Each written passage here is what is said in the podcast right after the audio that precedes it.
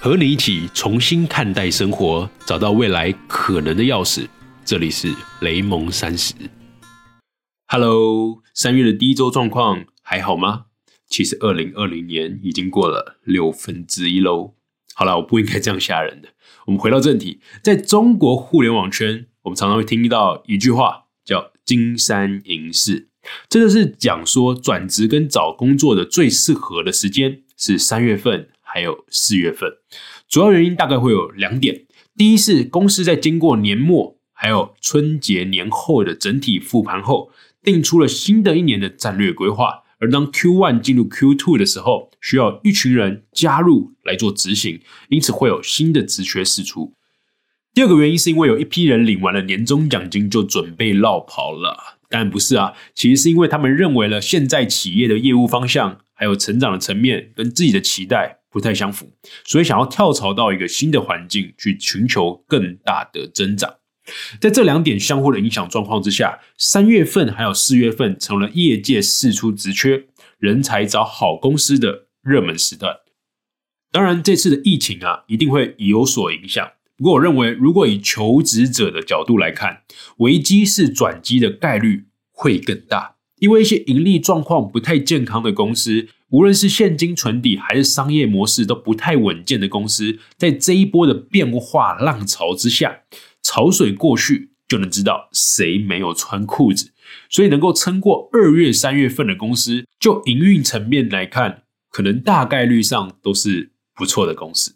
好，上一期我和你谈到了选择职业的自我目标路径的模型，而这一期我想和你分享如何选择一间企业。或者你也可以反面来看，怎么判断你是否要离职了？这个模型我称为三灯模型。这三盏灯分别是人、事还有钱。人是指和你共事的团队是否有你能学习的地方，这通常是指软实力为主哦，也就是你相处的过程是否愉快。你跟他相处的时候，你会不会获得到一些个人认知，或者是一些习惯，或是一些做人道理的提升？我这边想另外提一下，这是共事的知识，也是你跟他一起共同做一件事情的知识。我认为分成三个阶段，先是面对面共事，就像是你开会的时候一样，对方是坐在你的对面的，对方会愿意和你沟通，就像是坐在会议室里头，你提出自己的期待，而对方也愿意在获取一定的资源下去承担你一部分所提出来的责任，来把事情完成。而下一个阶段就更厉害了，是背靠背的作战，伙伴和你了解彼此的短板还有长处，愿意一起承担共同的责任，把最弱的一块给彼此，所以会有一个非常强大的信任。而最后一个阶段是肩并肩。这不只是有了信任，而且还愿意共享资源。你们彼此有的相似的目标，会一起走一段相对长的路。其实，在职场上啊，我认为如果碰到背靠背的伙伴，你就觉得应该很幸运，应该要去好好的拜拜了。因为很多人都只是想要你给他资源，他才要为你付出责任。所以，这个人的灯是指你的共事的团队，你觉得靠不靠谱？可不可以有所学习？那事情的这个灯呢？事的灯是指你经手负责的项目是否能够让你感到你的价值还有意义，而且在硬实力上面，你是不是有新的挑战，还有成长的空间呢？钱这个灯就应该不用说了，指的就是最现实的薪资福利还有头衔了。这三盏灯啊，是我心中评估一间企业的一个准则，而且要有顺序哦。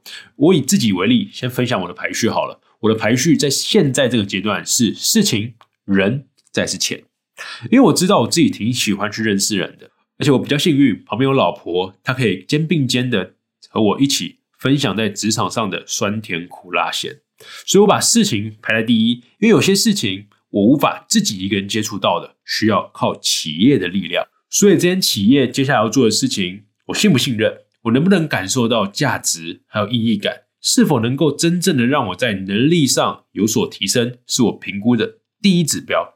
再来才是团队的协作，最后才是薪资福利的钱。而且我其实认为啊，如果当事情跟人都还不错的话，连钱也不会差到哪里去了。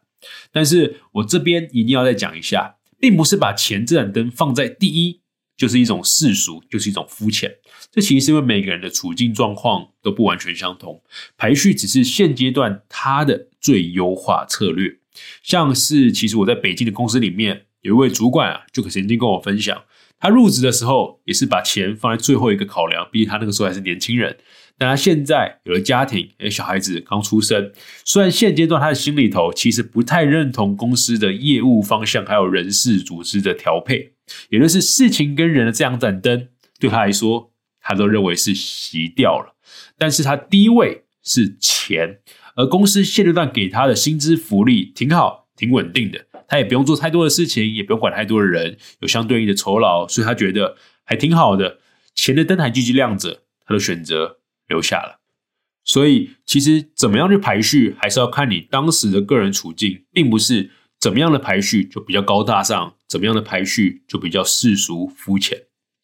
好，回到我自己的排序，是人钱，这跟我为什么想要做音频很像。什么意思呢？除了发刊时所讲的那些之外。我也是希望能够透过音频节目来认识一些还不错的伙伴，认识一些很棒的前辈，透过访谈去点亮人这个价值的灯。即便现在公司可能没有办法给我的话，但是我相信还是能够给我的啦。我也可以自己去点亮这个人的灯，这是我做副业的另一种价值。好，这是我评估一间企业是否要选择加入或者选择离去的三灯模型：人、事。钱，你可以用这个模型评估一下自己现在的排序，以及自己现在正在服务的企业组织分别点亮了哪些灯。欢迎你和我们分享到我的个人网站或者脸书社团参与讨论哦。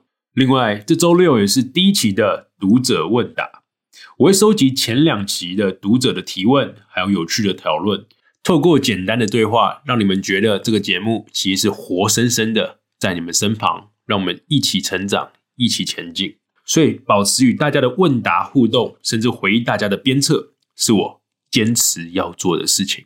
我们周六见。